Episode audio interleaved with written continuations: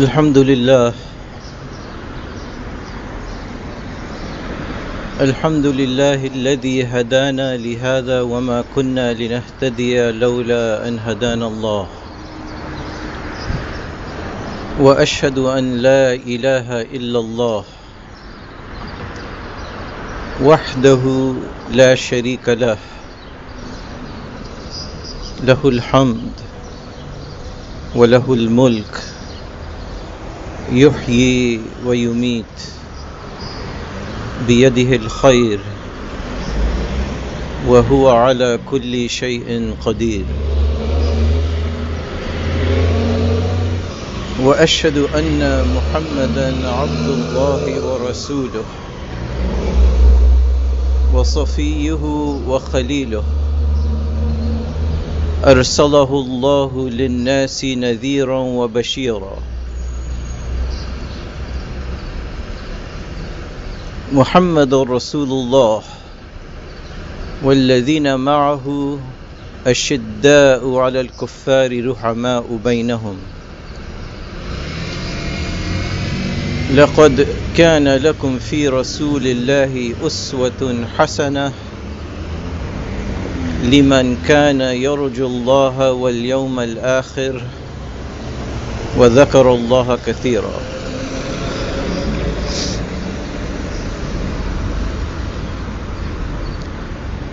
من يطع الله ورسوله وأولي الأمر من المؤمنين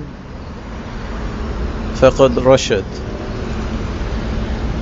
ومن يعص الله ورسوله وأولي الأمر من المؤمنين فقد ضل ضلالا بعيدا. أوصيكم ونفسي اولا بتقوى الله وطاعته وأحذركم من عصيانه ومخالفة أمره. أما بعد فإن خير الحديث كتاب الله وأحسن الهدي هدي محمد وشر الأمور محدثاتها وكل محدثة بدعة وكل بدعة ضلالة وكل ضلالة في النار. يقول الله عز وجل وهو أصدق القائلين في كتابه الكريم. ولا تأكلوا أموالكم بينكم بالباطل وتدلوا بها إلى الحكام لتأكلوا فريقا من أموال الناس بالإثم وأنتم تعلمون. Brothers and sisters committed muslims this is the 188th ayah of surah al-baqarah It happens to be the last ayah in the section of ayat pertaining to Ramadan.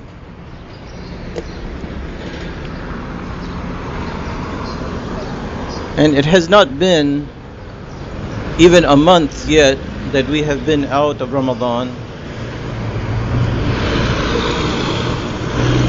And so the lessons that we may have learned in Ramadan the willpower that we may have built ought to still be fresh in our minds. And it ought to make us keen to be able to have a resolve and a determination to direct the world into a situation where it is in greater conformity to the command and the counsel of Allah.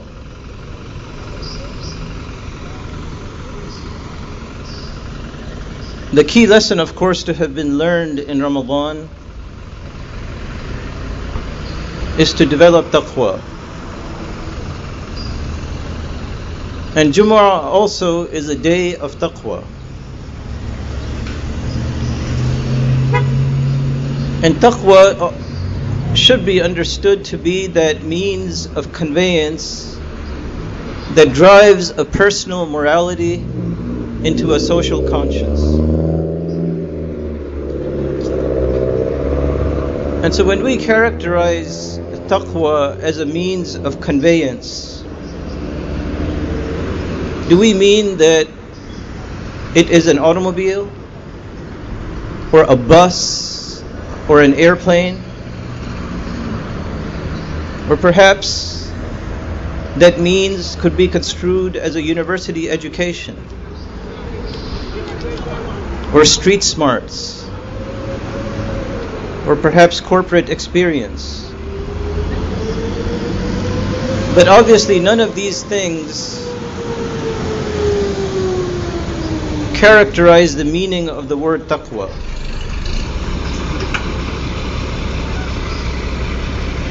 Taqwa is the consciousness,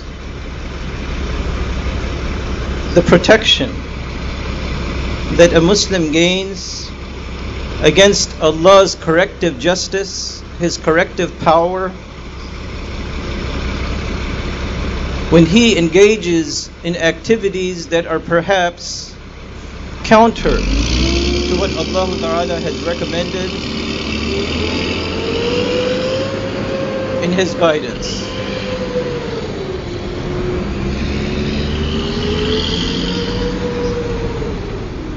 A rough translation of the ayah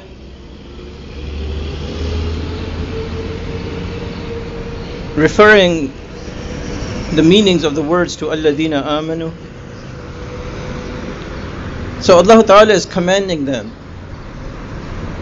do not take your commonwealth and present it in a corrupt fashion to those who are in positions of rule or decision making. Such that those people convert your commonwealth into a mechanism that consumes popular wealth.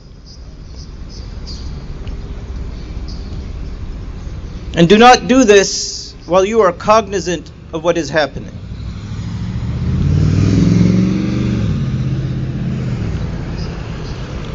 And so the words of the ayah begin with wala ta'kulu.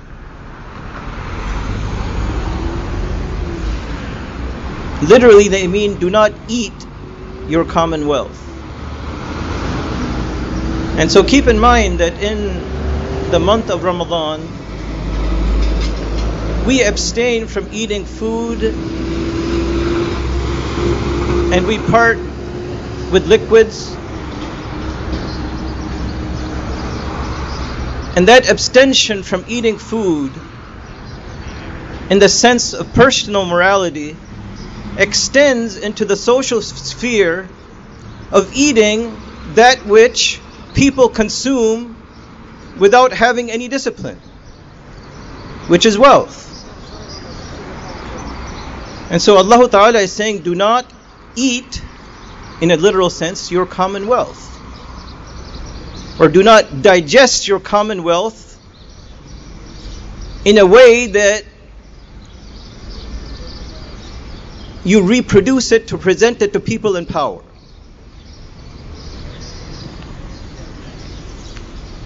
And so, why do we bring up these ayat? One of the human activities in our world today that falls under the purview of this ayah, meaning that the words of this ayah describe this activity. One of these activities is called lobbying, where people, in an institutional sense, in a structural sense, present large amounts of money and assets to people in power with a view to influencing the decision the decisions of government in favor of a special interest or vested interests.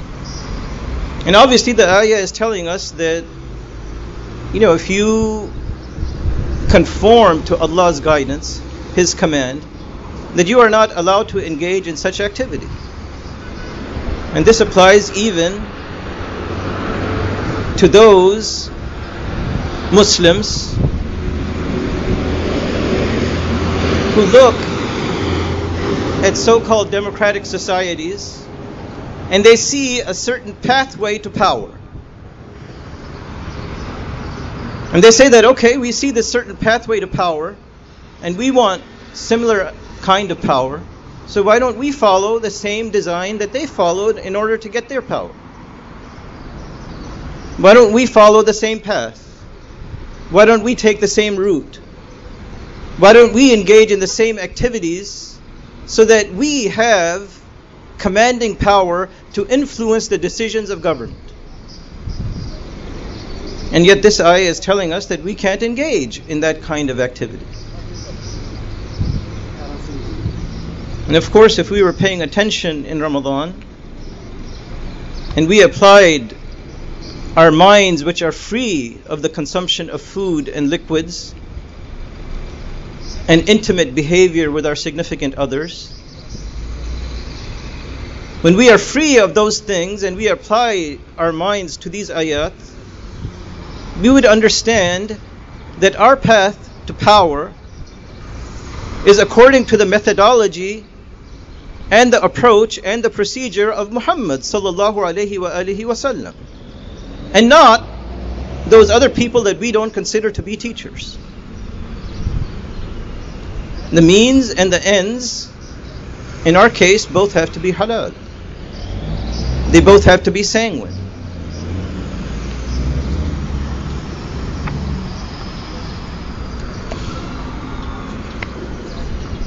And so my approach in talking about lobbying is not going to be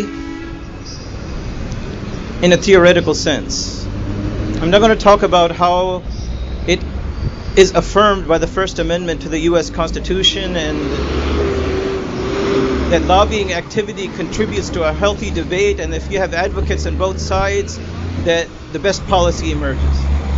I'm not going to talk about it from that point of view. It is clear enough that people ought not to be presenting their commonwealth to people in positions of rule. That's clear enough. The ayah is the words of the ayah are clear.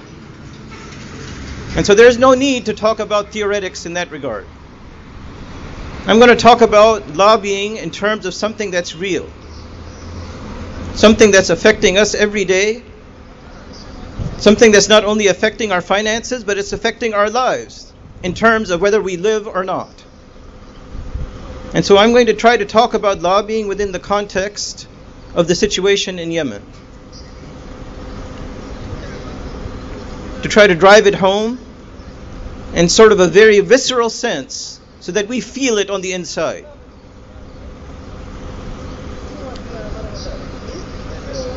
Yemen is the fifth poorest nation on earth,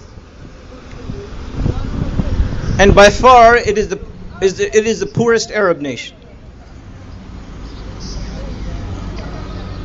And defense contractors right here in the United States have been making a killing on the war that's been going on there for the past five years. And they've been making a killing both literally and figuratively. That war was started officially in 2015. And those who started that war in the UAE, in the United Arab Emirates, and in Saudi Arabia, they declared that they were going to war right here in Washington. Like, if you're a country that's getting ready to go to war, do you go to some other capital in some other part of the world and declare to your people that you're going to war? Or they have to come all the way to Washington to declare that that they're going to war against Yemen. Obviously, there's a connection.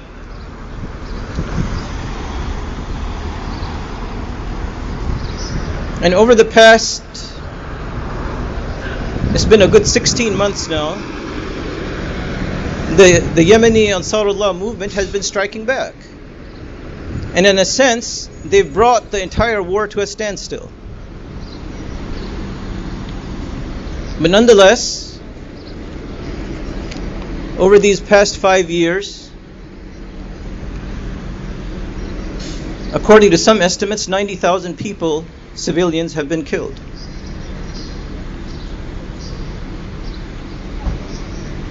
And we think that these estimates are low. It's probably that three fifths rule that used to apply here for voting of African Americans back in the 1800s. That for every five that are killed, we count three. And so it's probably a lot more than 90,000 civilians that have been killed. But nonetheless, we'll go by some of these figures that are floating around in the internet universe.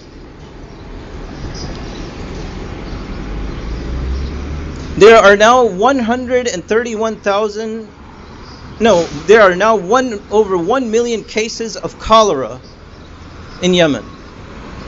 And cholera, as you might know, is a disease that affects the small intestine. It's a bacterial disease that is transmitted by contaminated standing water. Basically, if you don't have clean water to drink, then you can acquire this bacterial contamination. And obviously, it's uh, for those of you who know about it, it's, it's accompanied by fits of vomiting and diarrhea. And what most of you may not know is that if you don't have the proper medications, diarrhea can be fatal. And in a lot of parts of the world where people are suffering famine, for them diarrhea is fatal. That loss of fluids is fatal. In addition to that, there are over 113,000 children who have either died due to starvation or disease in Yemen. Children!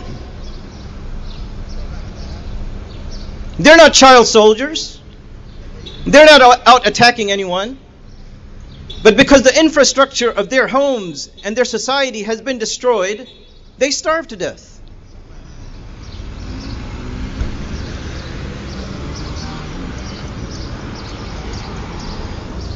Beyond that, right now, as of today, there are over 18 million people in a country of 22 million that are in danger of losing their lives by starvation by the end of the year. Do you want to talk about a Holocaust? No, we don't own that word. We can't use that word.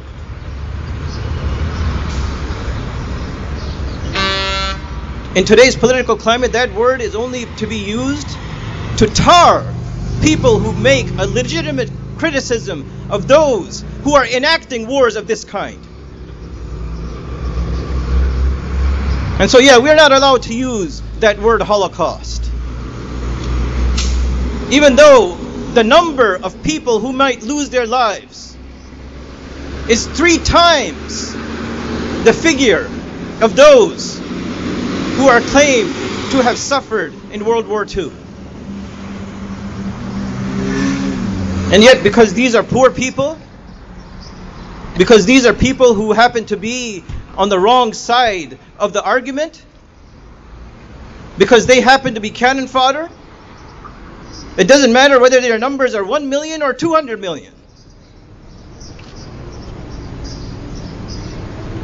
They can be sacrificed in this way without any compunction and without any conscience.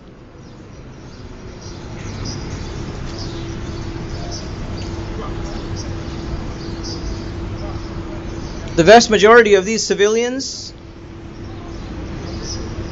they were killed by Saudi airstrikes using American manufactured bombs, American missiles, American jets, American reconnaissance, American, American targeting equipment. And what were they bombing? They were bombing homes, hospitals, schools and school buses, wedding parties, funeral processions, marketplaces. And don't tell us that this is collateral damage or these civilians were killed by mistake. When you kill this number of civilians, And when you put an entire population in danger of starvation, this was an intended consequence of your strategy of war. You mean to starve these people. You mean to kill them in their homes. You mean to kill them in hospitals while they're seeking medical treatment. You mean to starve them to death. You mean to kill them by disease. You want your problems with them to go away because they're dead. And because there's no more protest from a people who are suffering and starving.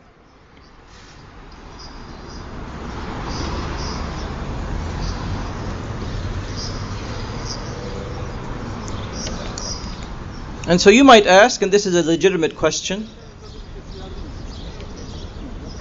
how is it possible for people who just came out of their tents 50 years ago to launch a war with this level of sophistication? Eh, That's a legitimate question. How is that possible? Well, the easy answer is because they have help. They have resources that some other people in other parts of the world need. And so they have help.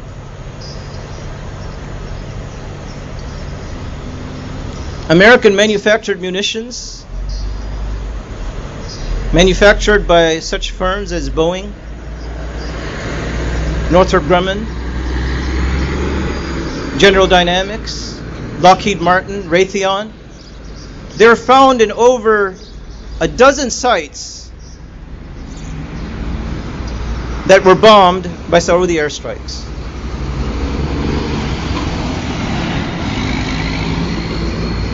Since the beginning of the war until now, the United States is responsible for 68% of the arms exports, the arms imports into Saudi Arabia. They're responsible at the same time for 64% of the arms imports into the UAE and 65% of the arms imports of Qatar.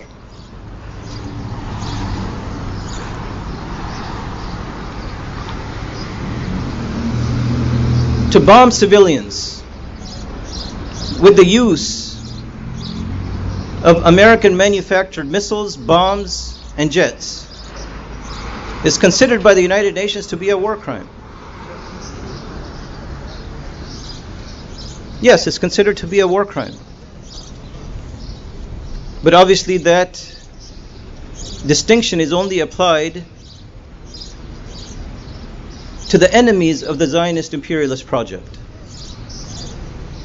So if their enemies engage in such activities, oh, all of a sudden it's war crimes, crimes against humanity. But if we engage in those activities, call it collateral damage. Call it some other euphemism, but don't call it a war crime. That part, that wedding party, in which 22 people were killed, that bomb came from Raytheon Technology. That school bus, which was blown up, in which 26 children were killed, that bus was blown up by a laser guided United States Mk 82 bomb. 80 people in a marketplace, men, women, and children, killed in 2018, were killed by the same bomb.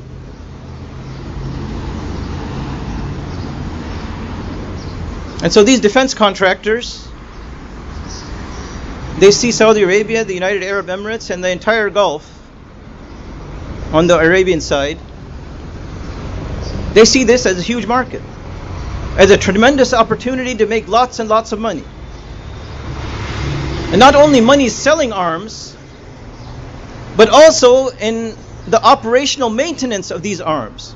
For obviously, these people who are launching these missiles into civilian areas, they don't have the training or the expertise to maintain these weapon systems. These are very complex systems that require quite a bit of training to manage or to maintain. And so these defense contractors say that there's an even bigger opportunity, they say as much as 150% more, to maintain this war equipment in operational f- fashion.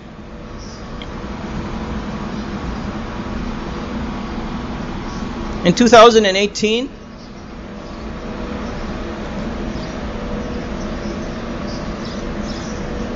the United States sold $4.5 billion worth of weapons to Saudi Arabia. And $1.2 billion in weapons to the United Arab Emirates. And in 2019, that amount is expected to double. And Allah forbid, if there's a war that's launched against the Islamic Republic, that figure could go up five times.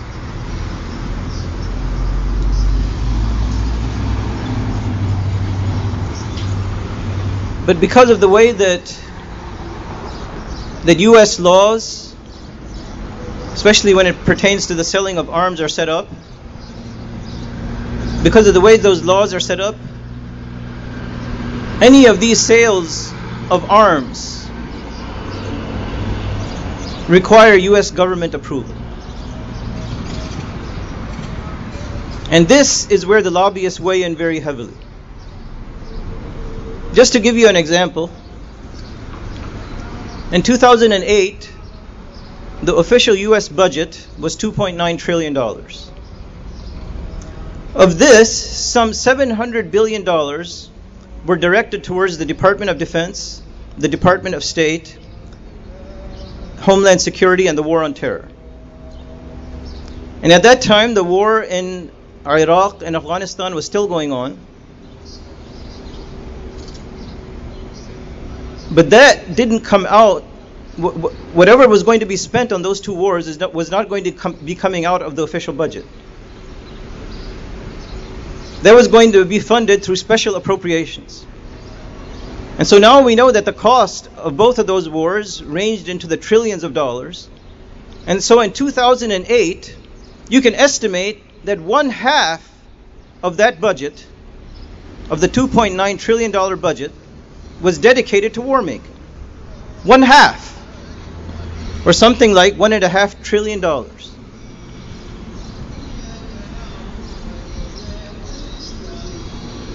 By contrast, the Department of Justice only received $20 billion.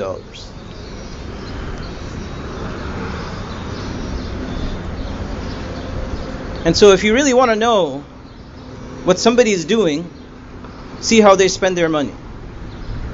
And so if you're spending 700 or one and a half trillion dollars in what you call defense, but what in reality is war making, then you could expect that you're going to have a bunch of corrupt people who are going to be trying to grab at that pot of money. That's why you don't have any justice contractors in the United States. You have a ton of defense contractors because there's one and a half trillion dollars available. Has anybody heard of a justice contractor? Or a lobbyist to the Department of Justice? Because justice is just not a priority for this country. Or for other so called democracies around the world. If it was a priority, they'd be spending one and a half trillion dollars on justice and $20 billion on war making. And then you'd see that there's a lot of justice in the world and a lot less war. But if you're spending this much money every year on war making, then that's what you're going to get.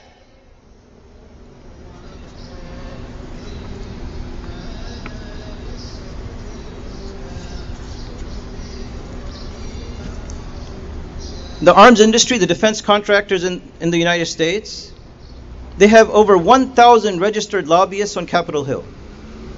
1,000. The arms industry spent over one and a half. Uh, they spent over 125 million dollars last year in lobbying activities. 15 million of that was spent by Boeing. Some 12 to 13 million by Lockheed Martin and by General Dynamics, respectively some $5 million by Raytheon. In addition to that, Saudi Arabia spent 40, $40 million last year in money given to PR firms to lobby for them in Congress, in the media, and in the White House. And when you hear the when you hear the term PR firm, that's just a that's just a propaganda outfit that can make up look like down. That can make hard look like soft. That can make right look like wrong. And most importantly, it can make the criminal look like the victim. And it can make the victim look like the criminal. So, so Saudi Arabia gave $40 million to PR firms to lobby for them on Capitol Hill. And these PR firms, in that year, made over 4,000 contacts with congressmen, with members of the White House, and with members of the media. That's over 10 contacts a day. And besides these kinds of firms, there are firms, lobbying firms, that have as their clients both the seller of arms and the buyers of arms. One of the key ones is the, is the so called McKeon Group. It's right here in Washington. It's headed by a, a person named Howard McKeon. He's a Republican congressman who used to be the chairman of the House Armed Services Committee. And he counts as his clients Saudi Arabia, Northrop Grumman, and General Dynamics. And so he has both sides covered. He's lobbying for the people who sell the arms, and at the same time, he's lobbying for the people who buy the arms. Sort of like a closed loop type of operation. And then there's similar firms that operate for the United Arab Emirates and for the other Gulf monarchies.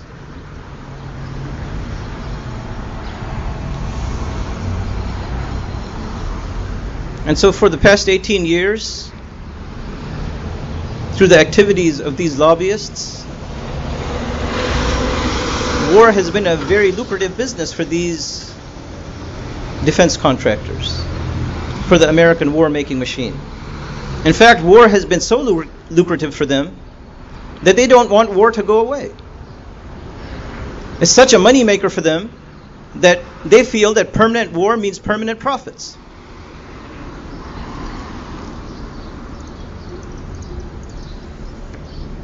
And as I stand here right now, a lot of these former lobbyists and executives in these companies that make up the defense contracting group here in the United States, they're embedded in highly sensitive positions in the Trump administration. In fact, the outgoing acting Secretary of Defense, Patrick Shanahan, he was an executive for Boeing. And when he leaves his position here, he's probably going to go back to one of those positions with the defense contractors. Because he knows how the lobbying activity works right here in Congress. He knows what pockets to line and what wheels to grease in order to keep these contracts flowing to Boeing. And if that wasn't enough, the incoming acting Secretary of De- Defense, Mark Esper, used to be a lobbyist for Raytheon. And so it appears that the key executive positions in the White House, the key representative positions in Congress, and the key positions in the media, that it's just a revolving door. Sometimes you're a congressman, sometimes you're an analyst the, in the media, sometimes you're a CEO of a defense contractor, and it's the same people who are changing positions all the time. And because it's a revolving door of people, it's also a revolving door of money. And so you can see why the money doesn't trickle down as they would like to the average person. It's just circulating amongst these people at the top.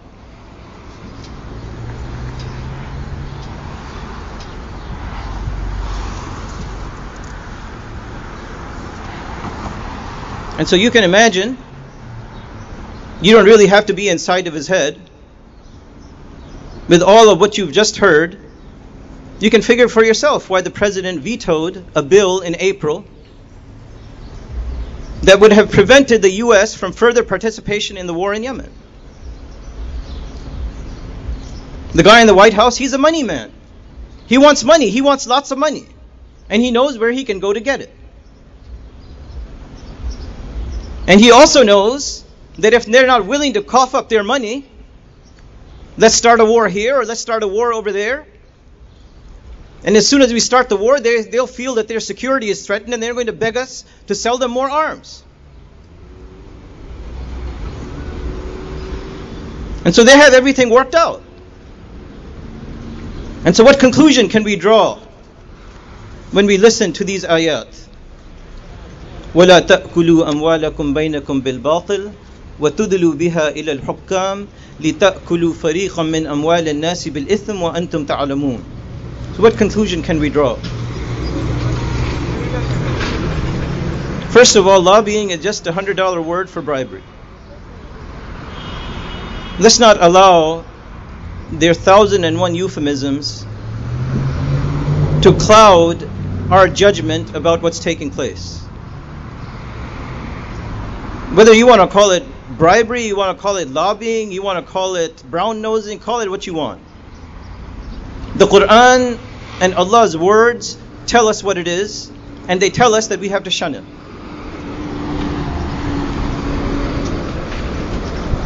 The second thing that we need to learn is that any corporation that makes a windfall amount of money in a very short amount of time, we ought to realize that such a corporation is the nexus of all evil. Any crime that you might want to think of bribery, corruption, extortion, murder, genocide, theft, prostitution, what have you. Think of any crime under the sun, and you'll find that the nexus of those crimes is a U.S. corporation.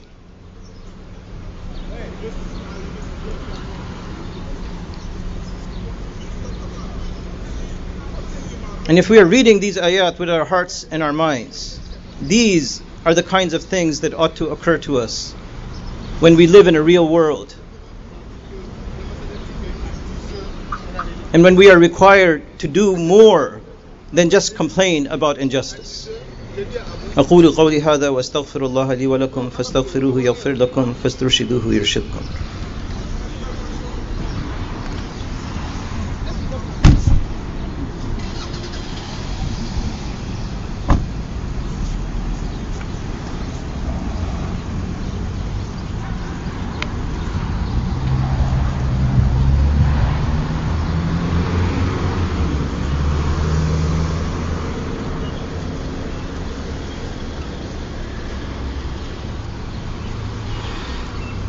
الحمد لله والصلاة والسلام على رسول الله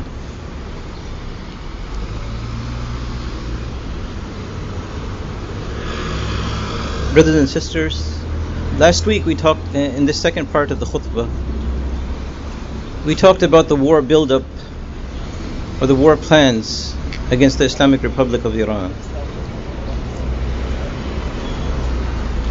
Thankfully, this war, at least to the present moment, did not take place. Although obviously there's a Cold War going on. And part of this Cold War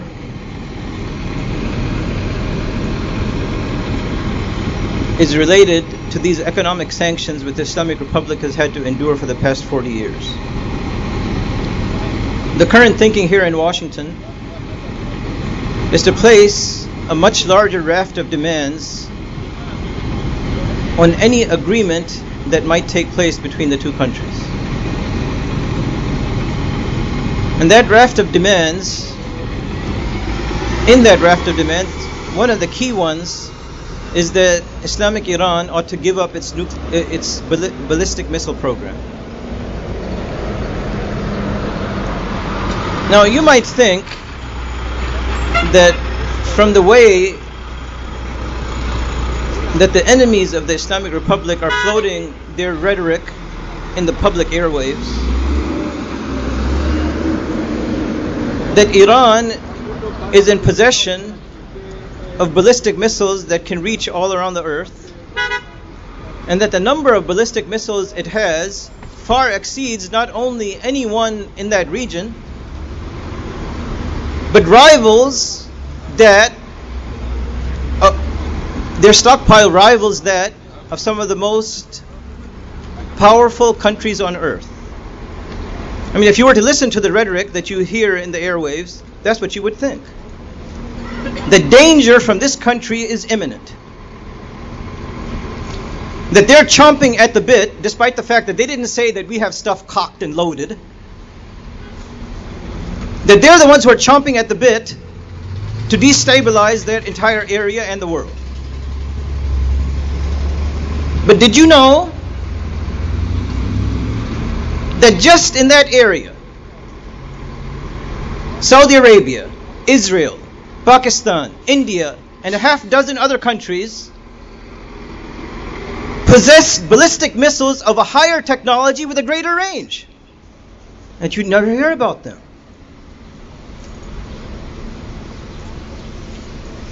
These countries have ballistic missiles with a range of 2,600 kilometers. Islamic Iran doesn't have a ballistic missile of that range. And you, you don't hear anything in the media about how the world is in danger because Saudi Arabia has ballistic missiles. Everybody in the world knows that the nexus of terror, of ISIS, of Al Qaeda is Saudi Arabia. And yet, nobody is talking about how they have ballistic missiles. How these ballistic missiles could perhaps fall into the hands of terrorists. Oh, nobody's talking about it. But that doesn't mean that the information is not out there. It's just that it's not in the hands of people who need to present this information in public forums.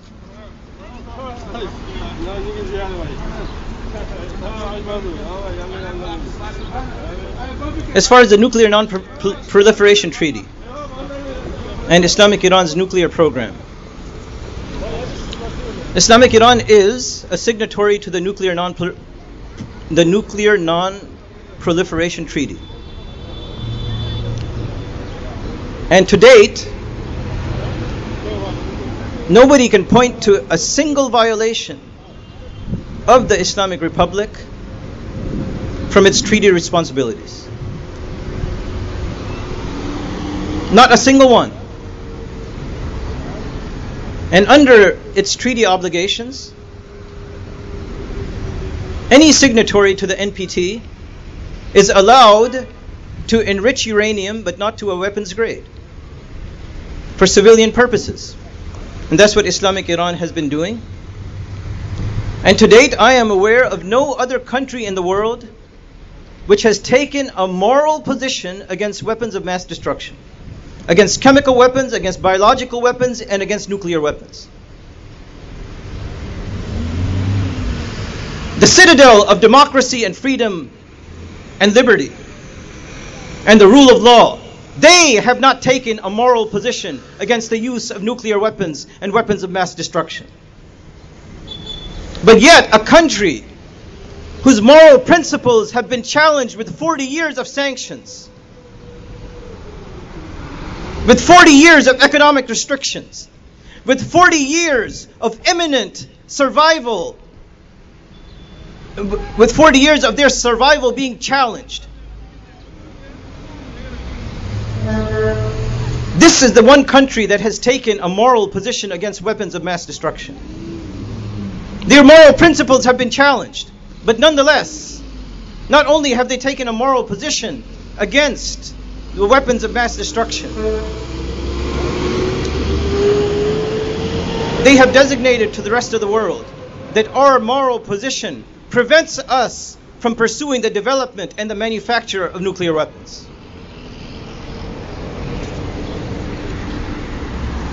And so while they can't put their money where their mouth is, they certainly put their principle where their mouth is.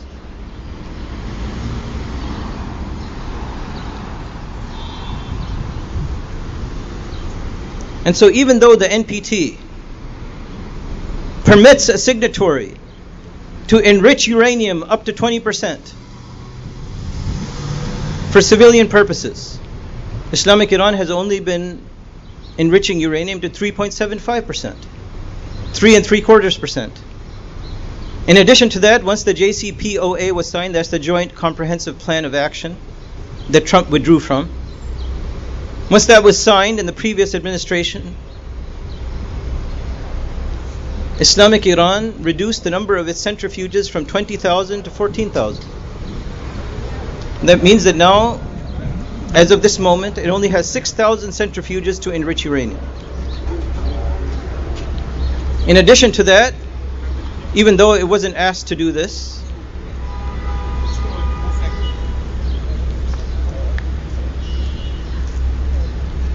it completely decommissioned the plant that it had at Fordo.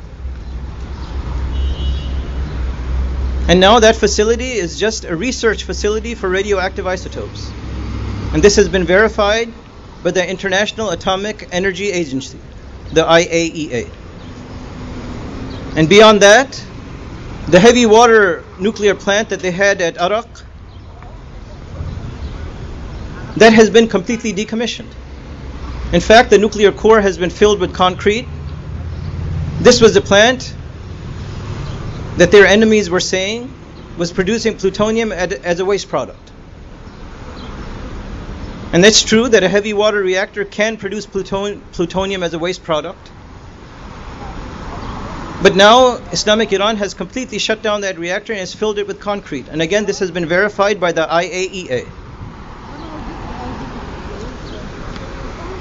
Before the JCPOA, Islamic Iran had a stockpile of 10,000 kilograms of enriched uranium, some of it up to 20%. After the agreement, now they only have 300 kilograms of enriched uranium. And so they've bent over backwards. They've gone the extra mile to prove that they're in compliance. And all of this has been verified by the IAEA. In addition to that, the IAEA, supported by the P6 plus 1, have an intrusive cradle to grave inspections regime that they've imposed on Islamic Iran. Meaning that the entire nuclear fuel cycle, all the way from their uranium mines to their manufacturing facilities, to the facilities that manufacture the rotors for the centrifuges, all of those have to be made available for inspection, and Islamic Iran has made all those facilities made available for inspection.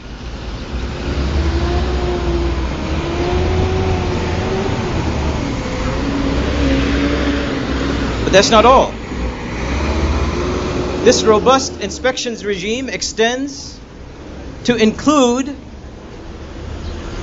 any imports that the Islamic Republic may make with regard to parts that would belong to the nuclear fuel cycle. And so they can't smuggle anything in, and they can't purchase anything on the international market without it being noticed or without it being considered to be a violation of the JCPOA.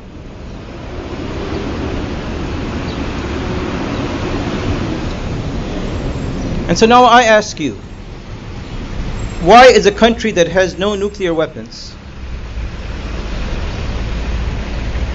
and has on myriad occasions indicated that it does not want any nuclear weapons and that it is not going to engage in the construction or the development of nuclear weapons, why is it sub- subjected to this kind of intrusive,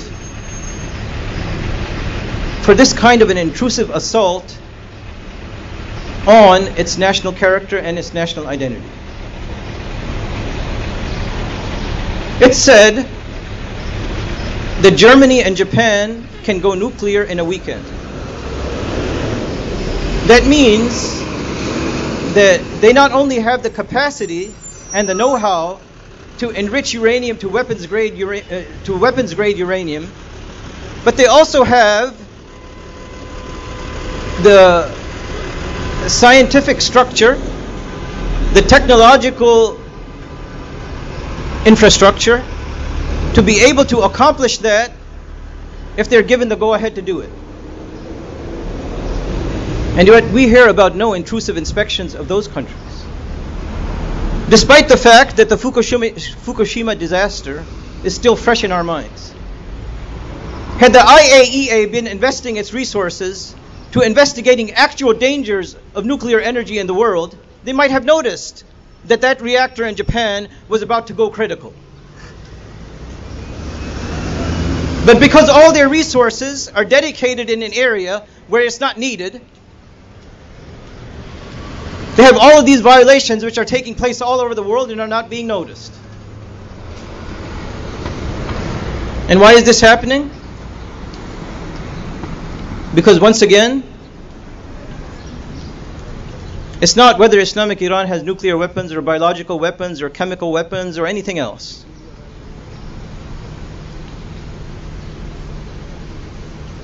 The only thing that's a critical problem for their enemies is that Islamic Iran, Iran's ideas and their thought processes, their commitments and their principles present an existential threat to their enemies. It's not their oil, it's not their weapon systems, it's not their economy, it's nothing else.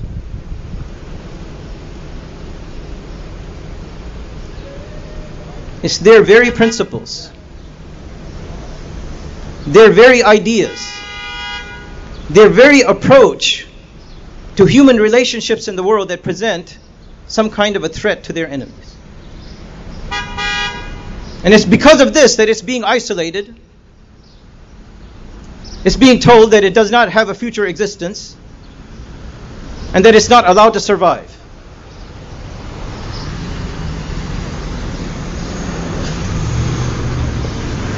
أمن يجيب المضطر إذا دعاه ويكشف السوء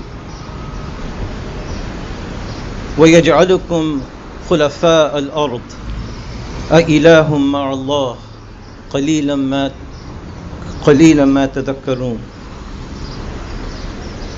اللهم أرنا الحق حقا وارزقنا اتباعه وأرنا الباطل باطلا وارزقنا اجتنابه. اللهم اغفر للمؤمنين والمؤمنات الأحياء منهم والأموات.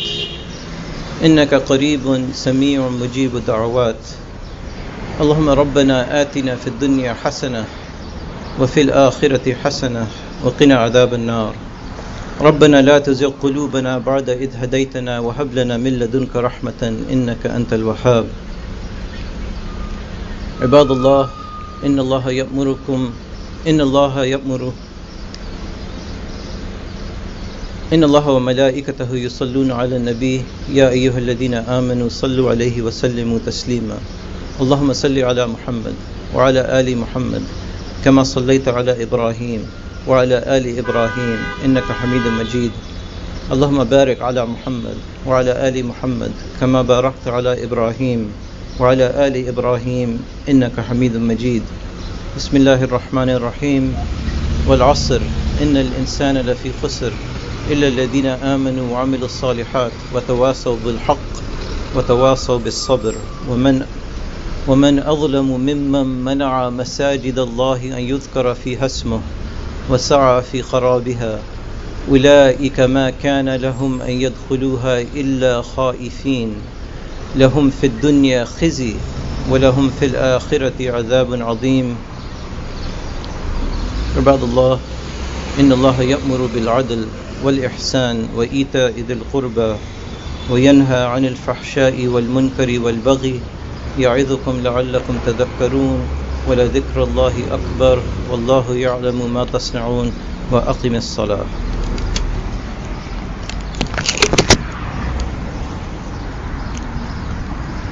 الله أكبر الله أكبر. أشهد أن لا إله إلا الله أشهد أن لا إله إلا الله. أشهد أن محمدا رسول الله أشهد أن محمدا رسول الله. حي على الصلاة حي على الصلاة حي على الفلاح حي على الفلاح.